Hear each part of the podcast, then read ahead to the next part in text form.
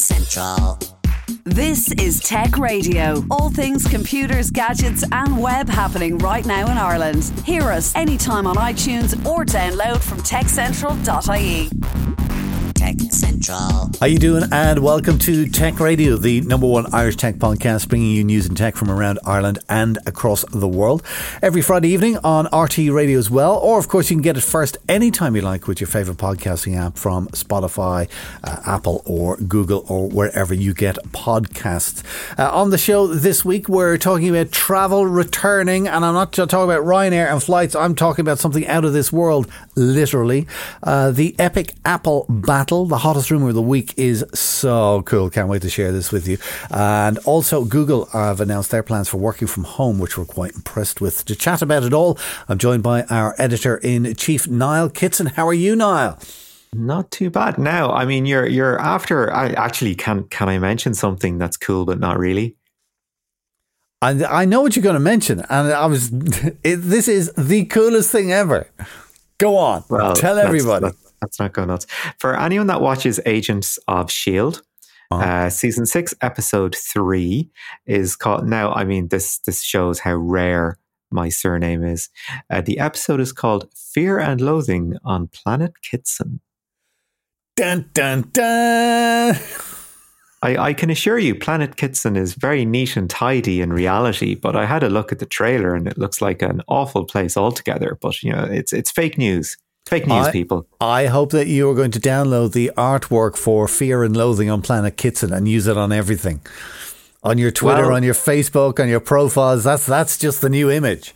It's, it's probably there to be done, isn't it? That's my new background. That's my new Zoom background. Planet Kitson.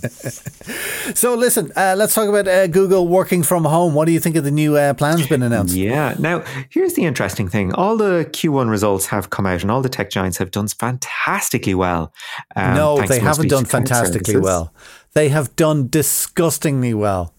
Okay, it yes. really is. When you when you see the numbers that they've been churning over thanks to COVID, it's just like you know, whatever. Yeah. Every cloud have having a silver lining, but I mean, it was just ridiculous the amounts of money. Yeah, I mean, uh, AWS their revenues are up thirty two percent. Google theirs were up thirty four percent. Amazon. Um, they're remember. they're all doing spectacularly hey, well. Listen, I've nothing COVID. wrong with them doing well. It's just the fact that they did well out of COVID is kind of like. Uh, Anyway, well, yeah. So now we are we are reaching sort of the I don't want to say end game, but the, the light at the end of the pandemic is approaching. Uh, companies that are, you know, put in place um, contingency plans uh, are now sort of reevaluating them. Now that people are, are getting vaccinated, they will be available to uh, to work from offices again uh, in a couple of months' time. So, what do you do?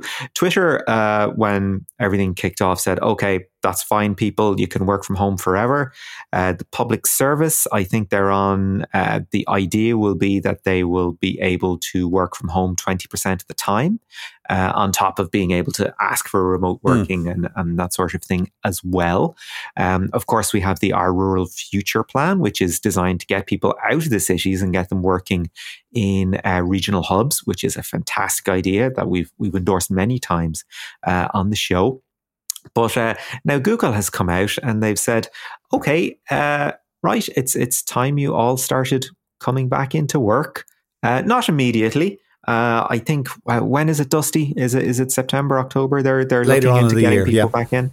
Yeah. Uh, so it's coming. They're gonna ask people to come back in the office, mm. but there are a few there are a few wrinkles in there. Well, you've you've got them on paper.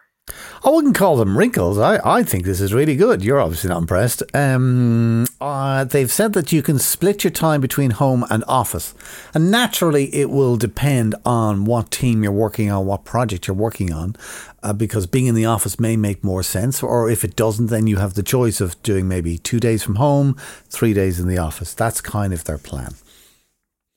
Yeah. They, they also have, and this is the bit that I really like, is that they're going to introduce a thing where you can work for up to four weeks away from wherever your home normally is or wherever your office normally is.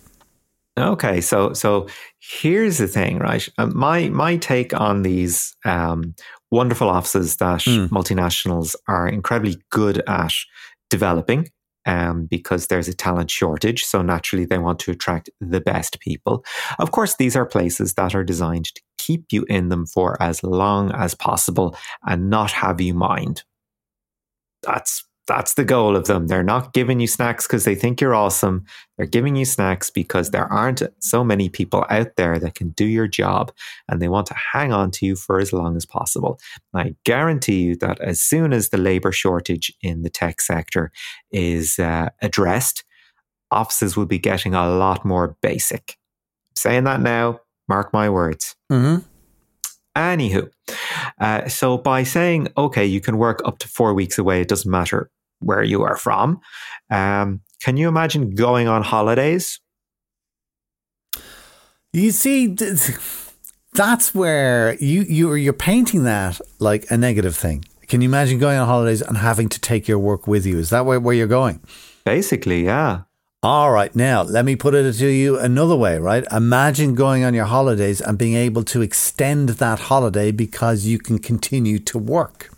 So, um, if you have four weeks and you want to go to Australia, you don't want to go to Australia for two weeks. That's a bummer. All right. But what if you could go to Australia and take your first two weeks as holidays, and then the second two weeks you would work during the day as usual, yet you still have your evenings and your weekends off to do Aussie type things? Okay. Put another snag on the Barbie mate. But what if you're like, you know, a regular person and you realize that you've got two weeks holidays, but you've got a further four hanging over you where you can't do Aussie type things. You just have to, you know, find an office space somewhere and do exactly what you would normally do. I, uh, I I'm very much on the opposite side to you on Niall uh, on this. In fact, HubSpot do it even better. They will give you up to three months uh, outside of the office to work wherever it is that you want. Obviously, with agreement with with all parties. But where Yeah. I see this and where I, I've seen this is people who are based in Ireland working for HubSpot, uh, but would be from the states, and particularly with COVID, they're able to go back to the states. All right, and they're able to work there for a month or, or two months. That is amazing. And people are strung all over the world. The amount of people I know now that are kind of, well, well living permanently in Australia. Uh, I know quite a few people who are over in Asia, but they come back. Dubai is a great example. All right. Everybody comes back at least once a year from Dubai. Uh, people who are in the States or Canada, they always come back. Um, and instead of coming back for a weekend, as many people I know in New York would or Boston, well, why not come back for a week or two weeks? I think it's great. Okay. And the only the only reason that the, uh, they have the three month uh, restriction in there is because you're into all kinds of EU employment law about well, where do you conduct the work uh, dictates where you pay your taxes, and once you go over the three months, it starts to make complicated things complicated. Whereas Yeah, yeah, essentially, I, I remember during the ash cloud, if you remember that in the in the Oh. last decade, there was an awful lot of concern over that that people were uh, through no fault of their own overstaying and having to um, having to declare Okay. income and pay tax on it. So would it be fair to say then that uh, between yourself and myself, if we were Google employees, that I would be the one going, "Yay, let's go and explore the world and do our work while we're at it," and you'd be the one saying, "No, I want to stay at home with the cat." Uh, well, uh, there's nothing wrong with my cat. First of all, um, yeah, I'm. I see. I'm just. mm, I'm always concerned because these companies want to keep you in the office as much as possible. They want to keep you productive Yeah, for as much as possible. Well, I mean, and perhaps that's not. You know, uh, any business wants their people to be as productive as possible, but I, I, I think they couch these things in terms that sound benign, but the work will always be there for you. It doesn't, you know, you will find that it doesn't matter wh- when you go on holiday, the work will be there when you get back. Um, Netflix, I think, is a good example. They don't have um, actual holidays as such. You can take time off whenever you want. Uh, sounds great in theory. You know what? The same work is going to be there when you get back. And if you're hammered, uh, hammered work with work before you go on holidays, you're going to be double hammered by the time you get back in the office. Now, speaking of holidays and travel, Yes. And Yes. venturing gently upon the Ryanair.com website. All right. What's your cancellation policy if I have to? No, you can change. It's fine. Um, our, our, our friend Jeff Bezos likes to think a little bit bigger than Ryanair or British Airways or Willie Walsh or any, any of the heads in aviation because he uh, has got his own airline, if you want to call it that, called Blue Origin. And he is selling a seat on the first Blue Origin flight into space. Yeah.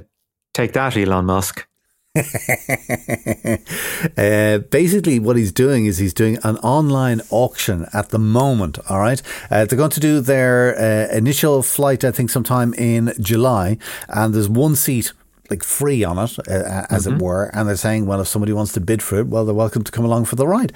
Um, and they're doing an online auction up to May the 19th. The winner will be announced on June the 12th, and the flight uh, will be on July the 20th. And uh, all the money is going to charity. And you were saying, take that, Elon Musk. But actually, Elon Musk is doing the same thing, where instead of having one seat, he's doing an entire SpaceX flight up into orbit uh, with I think four people on it, and uh, all of the money from the four seats goes to a, a, a children's charity. I think. Oh, okay. Right. Good. Good. Good for those guys. So, I'm just but- thinking, yeah, if you if you want to expand yourself past Spain, there are options out there. That's one Uh, way. Beyond Spain, I'm thinking of going to you know Cork or Tipperary or you know Leitrim. That's that's my level of of ambition at the moment. But go. hopefully, by the There time this show goes out, we'll we'll know a little bit more. Hopefully we will. Hopefully we will. Listen, uh, I've I've got a great, great, great rumory gossip for you. But first, uh, let's Okay. talk about uh, Apple and Epic. This is just in the numbers are blowing. Have you been through the numbers that Epic have been giving for for the games? Well, Epic. oh, Okay, can we can we do the background? Yeah, do the background. Yes, sorry, sorry. I'm jumping. Okay. I'm jumping in, and I'm assuming everybody knows. Yeah, give us the background. Yeah, here's here's the background. Uh, Epic Games, developers of Fortnite.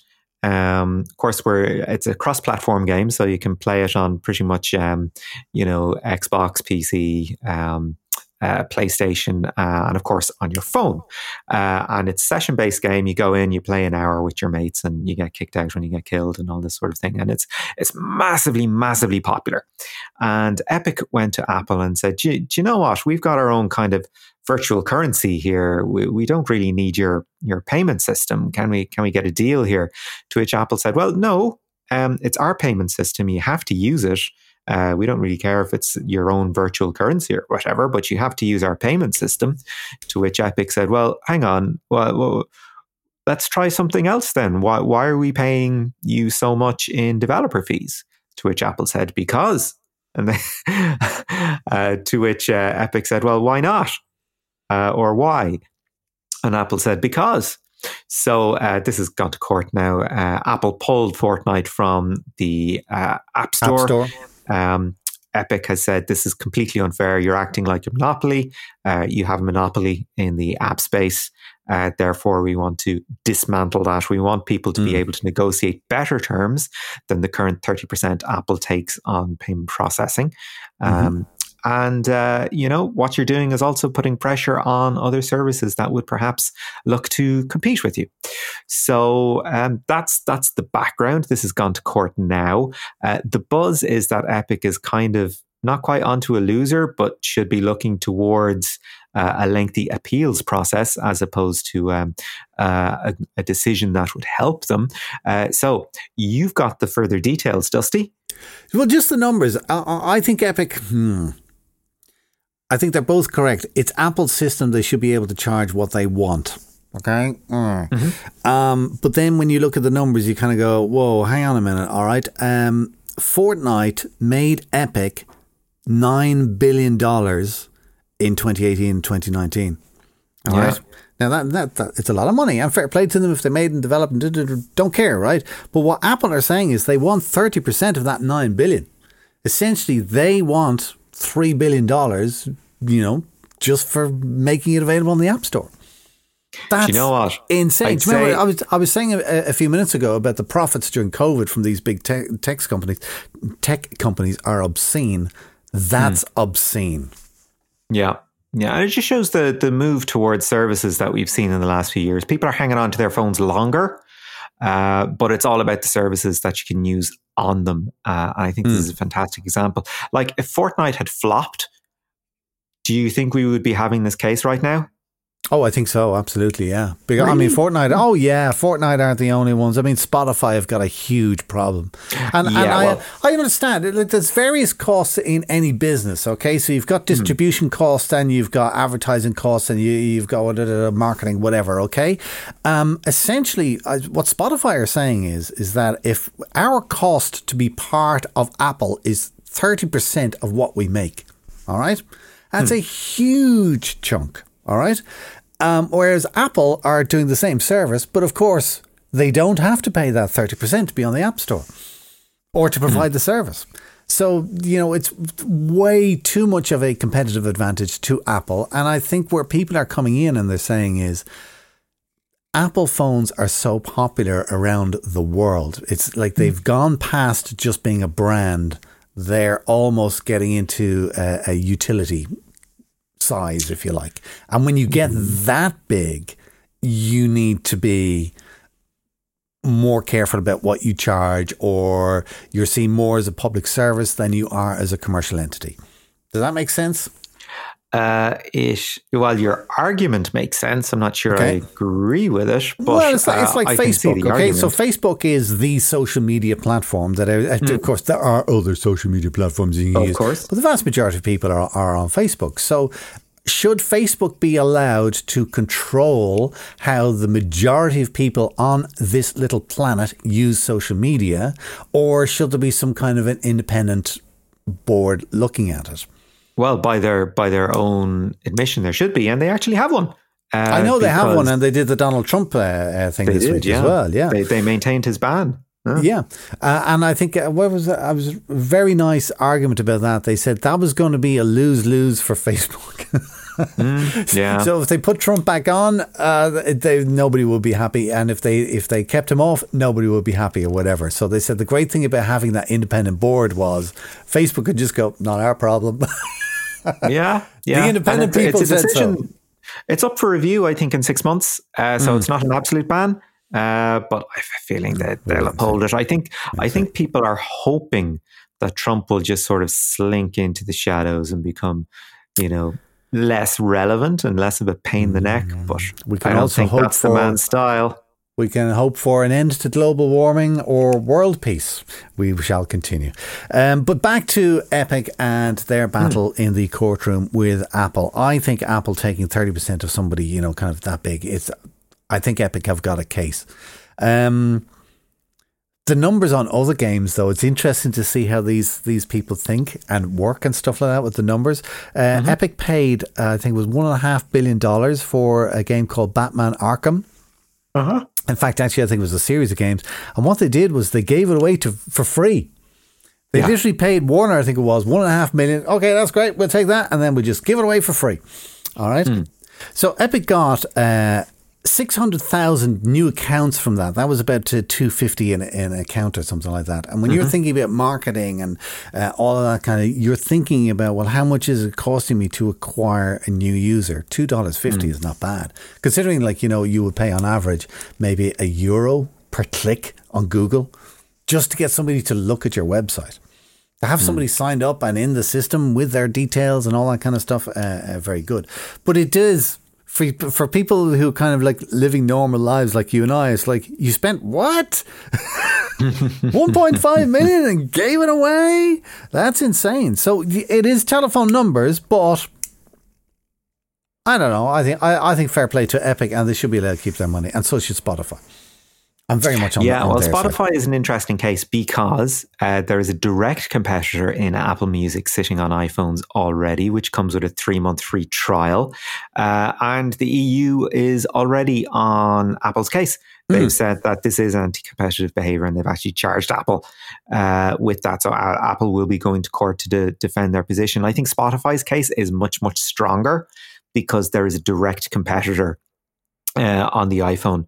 If it was a matter of, you know, there's a Fortnite clone or Apple had something that was very similar to Fortnite that they had developed themselves, uh, I would certainly consider them to be to be in very hot water over that. Mm. But um, the fact that Apple has a directly competing product with Spotify, uh, I think is. Um, very it's seriously anti-competitive really you know similarly the way that you can only use the ios app store you can't use a third party app store uh, on the iphone um, that's that's another you know point of uh, point of legal point that should be uh, explored as well. Of course, Apple will say you know we provide a superior service than say Google Play. You know we've we we've got better privacy, better security, um, better reliability, better quality of app overall. Uh, and as somebody who who uses Android, you, would have to agree with that. Mm. Oh, listen, I, I, I, totally agree with that. And Apple have costs and, running it within the App Store and stuff. And I think where the US authorities and the EU authorities are coming from, they're going, yes, but you've got to weigh up the cost of running your App Store with mm. the cost of, you know, kind of what you're taking in. And yeah. one of the claims that have been made is that Apple is making near on 80% profit on the App mm. So it's only yeah. costing out of everything it makes in the App Store, it's only costing 20% of that to actually run the service. The other 80% is just money in the bank. So Yeah. Yeah, it's it's and it's it, as you say it's been an exceptionally strong year for services um, for cloud. Yeah, thanks to uh, thanks yeah, to yeah. I, mm, anyway, that, that's that's what's happening with uh, Epic and Apple, and that is a case that is going to go on and in fact, the EU case is going to go on, I think, as well, with the uh, yeah. uh, charge of breaking anti competition rules. Um, last story for you today, Niall. Uh, the hottest rumour of the week. Okay, hit me. Hottest rumour of the week. Uh, well, actually, probably few, the last few weeks. Uh, one a reliable analyst, a Chinese guy. I won't bother with his name, um, but he has come out in the past and has a good track record of just saying what Apple are up to and what is coming from Apple. Mm-hmm. And he is saying that they are working on a foldable phone. Okay. Now, these things have been out and there's been, but he is the most reliable person to date to have come out and also said that. So it's, right. it's, he's kind of at that level where if he says it, it's true. Okay. So are we talking foldable in like the Microsoft Duo or foldable in the Samsung? Uh, you know, say. are we looking to expand to increase the screen size by default or to make the phone smaller? If you if you see where I'm coming, like is is I see where you're coming aim, from. I think yeah. it's to make the screen bigger. Um, from the rumors that are around, it's going to be an eight inch phone which is going mm. to be hmm. you know kind of in and around the size, maybe even bigger than the smartphones we're used to at the moment. Now, whether mm. that's an eight inch phone when it's folded, or whether it's an eight inch phone when it's opened, I don't know. Oh, it'd have to be when it's open because they, you know tablets start at seven inches. Okay, good point. I agree with you. Um, mm. They say that the phone should be on sale by 2023. Hmm. So we can probably expect an announcement late next year. Right. Um, here's the thing that'll just make you laugh hmm? because it made me smile. Uh, the other rumor is that the screen that Apple are going to put into this wonderful foldable phone will be made by Samsung. By Samsung. so if you would like the Apple foldable phone, go out and get yourself a Samsung phone right now. and you will pretty much have it. there you go. Anyway, listen, that is the news for this week. Niall, thanks for keeping us up to date on everything. Do remember uh, that we also keep you up to date every single day of the week on all things tech with hourly updates and daily newsletters. You can grab those for free with our compliments on the website at techcentral.ie. This is Tech Central, your weekly tech podcast from Ireland's techcentral.ie. Tech Central. At this stage, you're familiar with the term Industry 4.0, which is using technologies like automation, robotics, 5G, and data science to make factories smarter and more efficient. Last month in Ireland, Confirm, the Science Foundation of Ireland Research Centre for Smart Manufacturing, opened the doors on its state of the art 5G innovation testbed at the University of Limerick. This is where companies can collaborate with researchers to create new wireless solutions. Professor Conor McCarthy is Director of Confirm and he spoke to Niall Kitson about his views on the future of manufacturing. So, Conor, there was an original vision for what con- what Confirm would look like as a, a centre. Uh, I guess sort of a, a, product of its times in many ways. Uh, we're a few years on from it. So, to what extent has that vision been uh, fulfilled and perhaps even uh, surpassed? Yeah, thank you. So, so thank you, Niall. The, the Confirm Centre was set up in 2016 with a, a vision around really around Industry 4.0 uh, and cyber physical manufacturing systems and digital digital supply chains. And um, really, it was uh, an opportunity um, funded by SFI, Science Foundation Ireland. Um, we, we brought together at the time 42 industry partners and about 45 academics. And we, we had a lot of workshops around sort of what was uh, let's say, academic push of novel ideas and novel technologies coming out from academia and the research uh, in the universities and institutes of technology.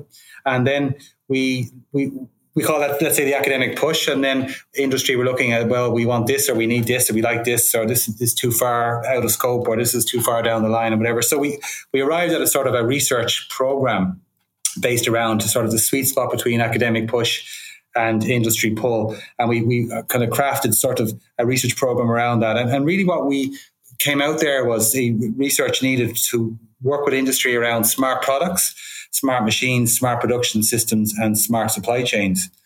So really that was the sort of initial um, piece of work. And then we, we, you know, we looked for the funding and we were very successful to get 25 million euro from SFI to build our research centre.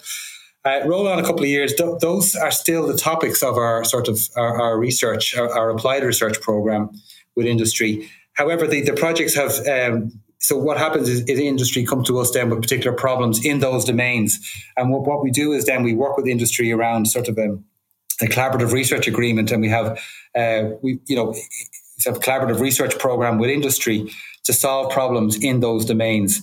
And that's an iterative process. And that takes, you know, in some cases up to, to a year to really articulate what the research is about. Um, and and what, should, what, what the research question is, and then we work, and then we bring in the academics who will then ultimately sort of deliver on those projects, and the projects sort of go into the into the operational phase where they actually carry out the research. And what that what does that mean? Really, what we do then is we hire researchers, uh, PhD students, and postdoc researchers and senior research fellows to actually do the deliver the research with industry, and that, that's um, really exciting in, insofar as that sort of the, the, research questions they they start at a certain what we call TRL level, technology readiness level. Um, where it might just be an idea or it might be a more mature idea, and we bring it up through to a higher tier, a, a higher TRL level.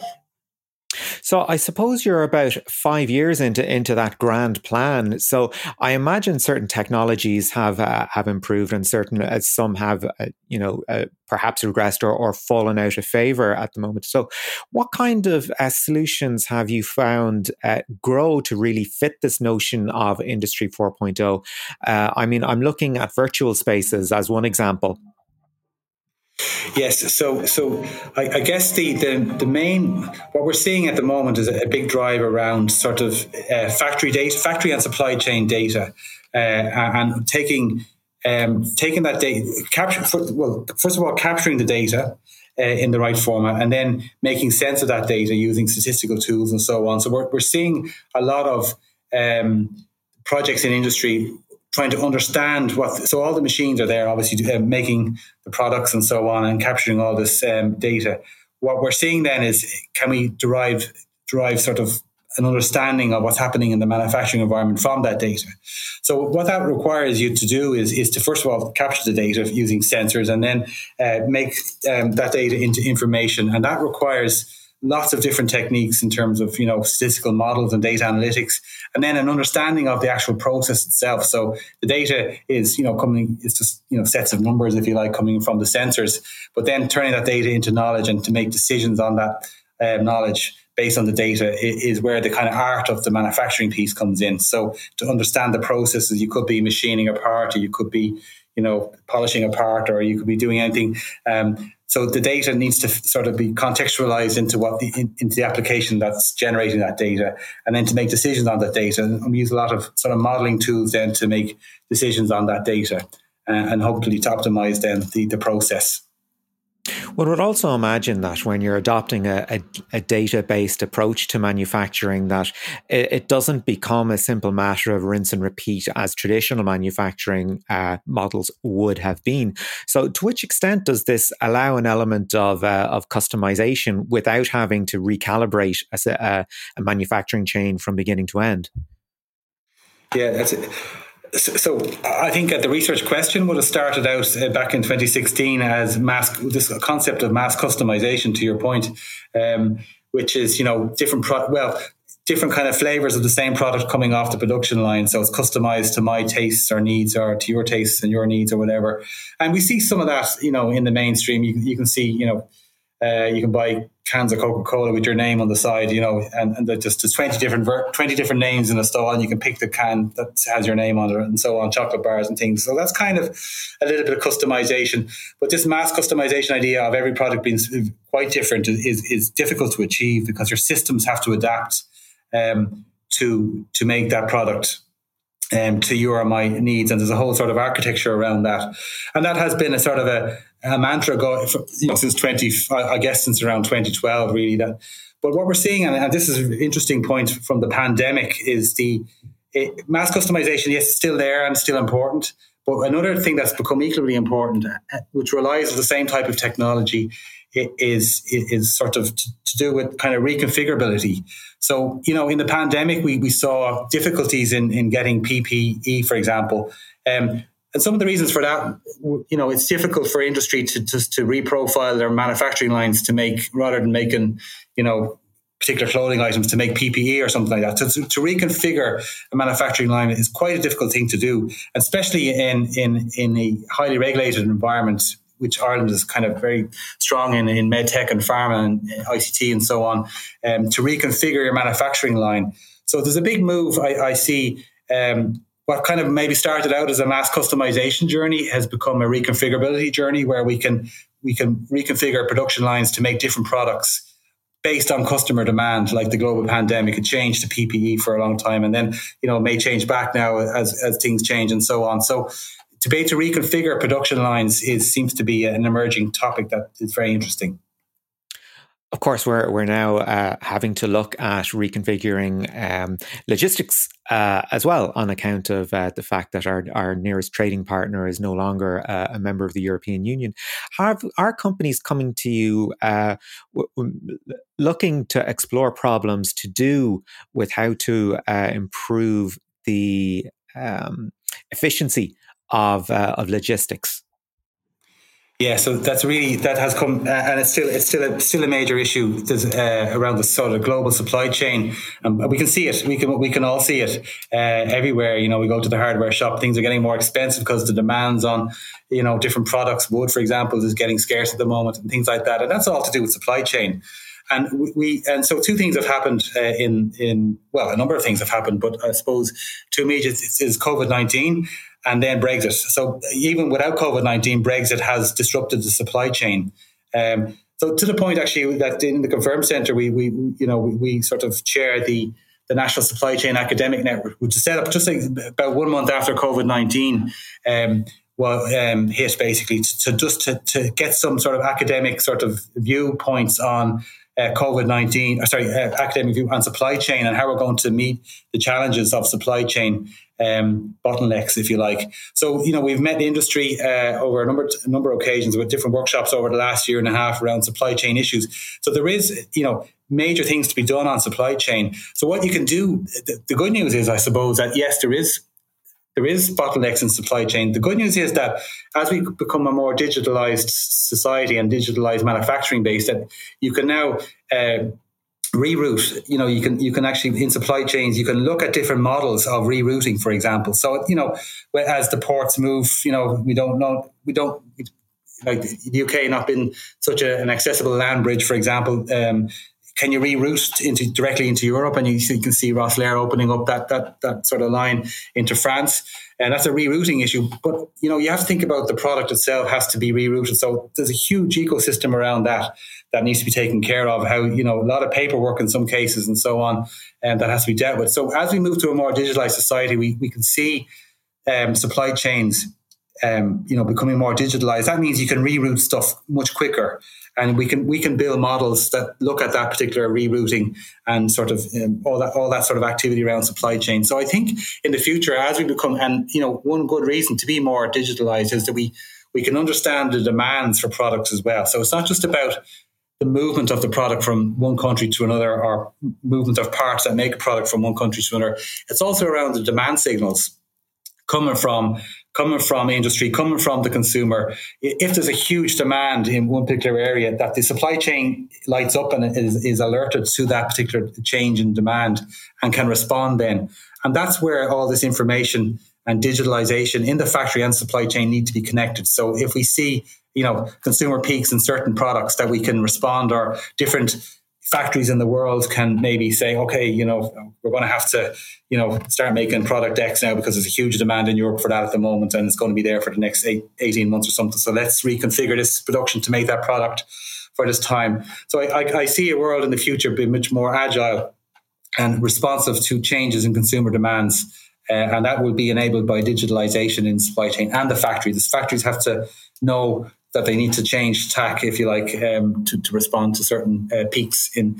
And then also looking at the supply chain, sort of, you know, uh, you know, a lot of the, the business models. Um, another way to think about supply chain is the business model. So a lot of you know toys a lot of stuff is made you know for, for just like like you know toys for example the model is you know make lots and lots of toys in in, in you know asian countries and so on uh, so the, the business model is make as much of the product as you can as cheap as possible, and then high high high shipping cost into Europe and sell then in Europe. But as the models change, you know, we're looking at a more of a sort of localized manufacturing industry and moving back towards like the cottage industries of the past, where we make product locally.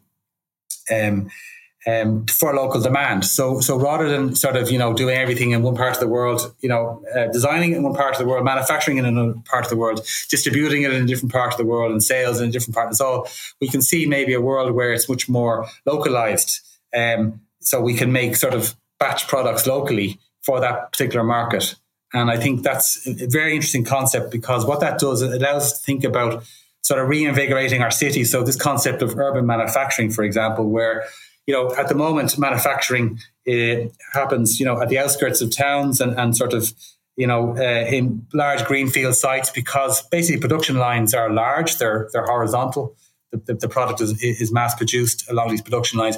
As we move to a more agile society or manufacturing base, I think we're going to see more bespoke manufacturing where, you know, we can put maybe some manufacturing in city centers to rejuvenate, you know, as you know, a lot of, a lot of you know, the shopping and so go, goes online and um, we, we can see maybe, well, let's, you know, reinvigorate the city centres with some manufacturing activities where we can make, okay, we won't make a big, we won't make a, a car in a city centre building, but we might make some, a contact lens, for example, or some parts of, of the manufacturing process can happen in city centres. So I see a world in the future where we can actually start to look at manufacturing being much more local and in cities and, and servicing local communities, that type of model or kind of factory in a box model or sort of factories in, in, in city centres and so on. So I think that's an interesting concept we're looking at and confirm at the moment as well. Part of the technologies, I suppose, that that would make that happen really is the advent of 3D printing, which is very much, a, it seems to be a, a, much cleaner alternative to, to, sort of what people imagine manufacturing is at the moment, like using, you know, lots of heavy materials, lots of, you know, lots of things like cement and metals and all this sort of thing. Um, whereas 3D printing offers a, a, much cleaner alternative. Um, to what extent do you see 3D printing playing a role in getting these factories into you know smaller spaces? That it will almost be a, a matter of a, a, an automated facility where you can just feed in what you want and you'll you'll get your product out in the quantity uh, that has been ordered. Yeah, so so 3D printing, and I suppose just the whole concept of um, not just 3D printing, but sort of additive manufacturing and subtractive manufacturing. So what we're used to really is we start off with a, a block of material and we remove material to end, end up with the final product. And there's definitely advantages for that uh, in terms of sort of mass production. It's it's quick. Um, the material, um, the, the, the, material properties, you know, are, are, sort of of the block material sort of remain in the in the new in the new product. Additive manufacturing, then, it's a different process. It is basically it, it builds up the the shape using sort of a, a, deposition of material in a layered format. So it's sort of it's like a printer in 3D. It just it prints the material, and there's definitely advantages for that in, in terms of customization of products. You can geometry is no longer an issue. You can I can print a part. Um, and then a completely different part of the same material in, in the next batch. So there's definitely advantages to it. There's, there's also constraints insofar as the it's um, at the moment anyway. It, it's it takes more time to to to make that part. So at the moment, it seems to be for bespoke applications and very specialist applications but it's moving more mainstream. But there is a constraint in terms of the time it takes to print a product. You know, so so it definitely has applications, and it, I see it, it's been used now in, in, biomedical field, and it's been used in. Uh, gas turbine repair and it's, it's, from across the board, so it's definitely becoming more mainstream, and and it has definitely has advantages. I don't think we're going to have a world where we will completely uh, produce everything with 3D printing. I think it'll be a, a, hybrid. So you could imagine maybe a part, some of the you know, uh, maybe the main piece of the part maybe might be cast or, or, produced in the normal way, and then you maybe add the customization using 3D printing on top of that, and you could have a hybrid approach. So it definitely has uh, advantages. It won't be uh, the, uh, the, panacea or a silver bullet that will solve all manufacturing and supply chain issues, but I think it definitely has a a, a niche um, field, and it, it seems to be becoming more mainstream. And a lot of stuff they do now is is they they can actually sinter, so they 3D print part and they can actually heat treat it then afterwards and they can make it very strong. So they're starting to overcome some of these limitations in terms of the strength of these particular uh, products as well, which is one of the drawbacks uh, initially anyway of these products, the the, the strength of the materials because it's a layered structure. And anybody who, who's interested in layered structures knows that these uh, these things delaminate. Um, they're prone to delamination where you know you get a small crack in between two of the layers and that crack can actually run and, and form a de- thing called a delamination which can weaken the product. Um, so that that has been an issue, but now they're overcoming that with sintering techniques and so on. So we're starting to see some very strong products coming out from 3D printing. So I think it definitely has a, a, place in the future, and it, it, definitely overcomes some of the challenges of supply chain because you can manufacture locally. Um, you know, to a certain, all you need to do is download the the the, the CAD drawing essentially of the, the part and press print, and it'll print the part for you. So it has definitely has advantages.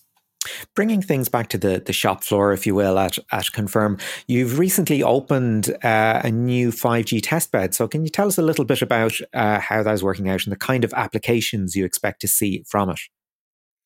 Yeah, so, so this is a, a good, a really good example of sort of a key enabling technology that will help underpin different projects with different industries. So the 5G network itself, it's it's a private 5G network, and it basically designed really to enable projects to happen. And the advantage really of it is that it's, I mean, like any sort of wireless communication system, it, it's it's wireless. It's a hub on the wall, it, so you don't see too much about it. But what what you, you get is the speed of the connectivity, but also the density of the connectivity. And what I mean by that is so for a manufacturing operation, you might have a production line. You could have five or six thousand sensors on a production line all in close, close proximity to each other.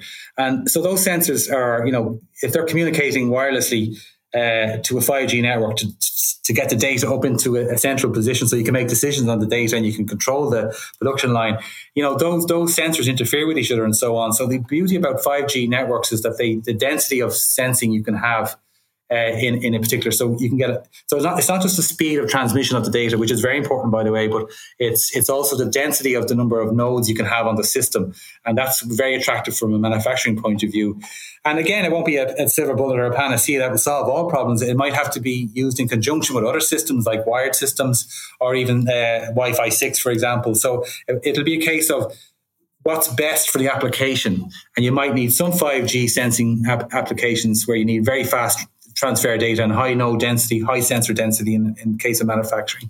But that could be coupled with wired information coming in from wired sensors, uh, also with uh, Wi-Fi 6 and so on. So I think we see a world in the future where it won't just be 5G, uh, it'll be a combination of, you know, Wi-Fi, wired and 5G and, and, and anything in between there. So it's going to be um, an interesting thing. So the types of projects we, that we have already looked at is is and so we just got this installed in sort of you know uh, last late last year, so it's early days. But what we're trying to to do, we, we have run robots now, sort of um, what we call um, collaborative robots off the 5G network. So very fast transfer of data to that robot. So there's nothing, the, the robot's powered. It's it's it's on a kind of a called an AI an AIG. So it's it's it's moving on a, pla- uh, a mobile platform and it's receiving its control signals from the 5G network. So there's a battery. The whole thing is powered by a battery. If you can imagine it, it looks at basically like a you know a trolley with wheels and it, has been and has a sort of a,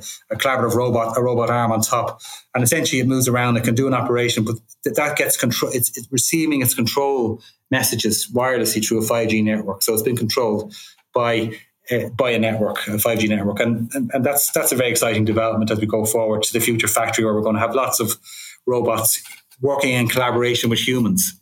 So we're going to need lots of sensing capability to detect a for so so the robot systems. It's to do with safety ultimately, but the ro- robot systems can detect um, detect the presence of a da- uh, detect sort of hazards in the factory and also detect the uh, factory environment and also most importantly um, detect the humans and because the humans are moving you know, they're not static in the factory so the robot might be moving and the human might be moving and uh, the robots need to be able to detect the humans and, and be able to react accordingly to make sure they don't you know uh, interact with the human in terms of a collision or something like that. So really fast sensing capability is really important there and that's going to be where 5G I think will play a big role uh, when we have sort of humans and, and robots collaborating in the future factory and that was Professor Conor McCarthy, Director of Confirm, chatting with Niall Kitson. That's it for our show this week. Do remember you can get the lowdown on all things tech in Ireland with hourly updates, daily newsletters, and more at our website techcentral.ie or listen to us each week online or Fridays with RTE Radio 1 Extra. Until next time, from myself, Dusty Rhodes, and Niall Kitson, thanks for listening and have a great weekend. Get Tech Radio. Subscribe for free with iTunes or download on demand at techcentral.ie. Tech Radio is produced by digitalaudioproductions.com. Tech Central.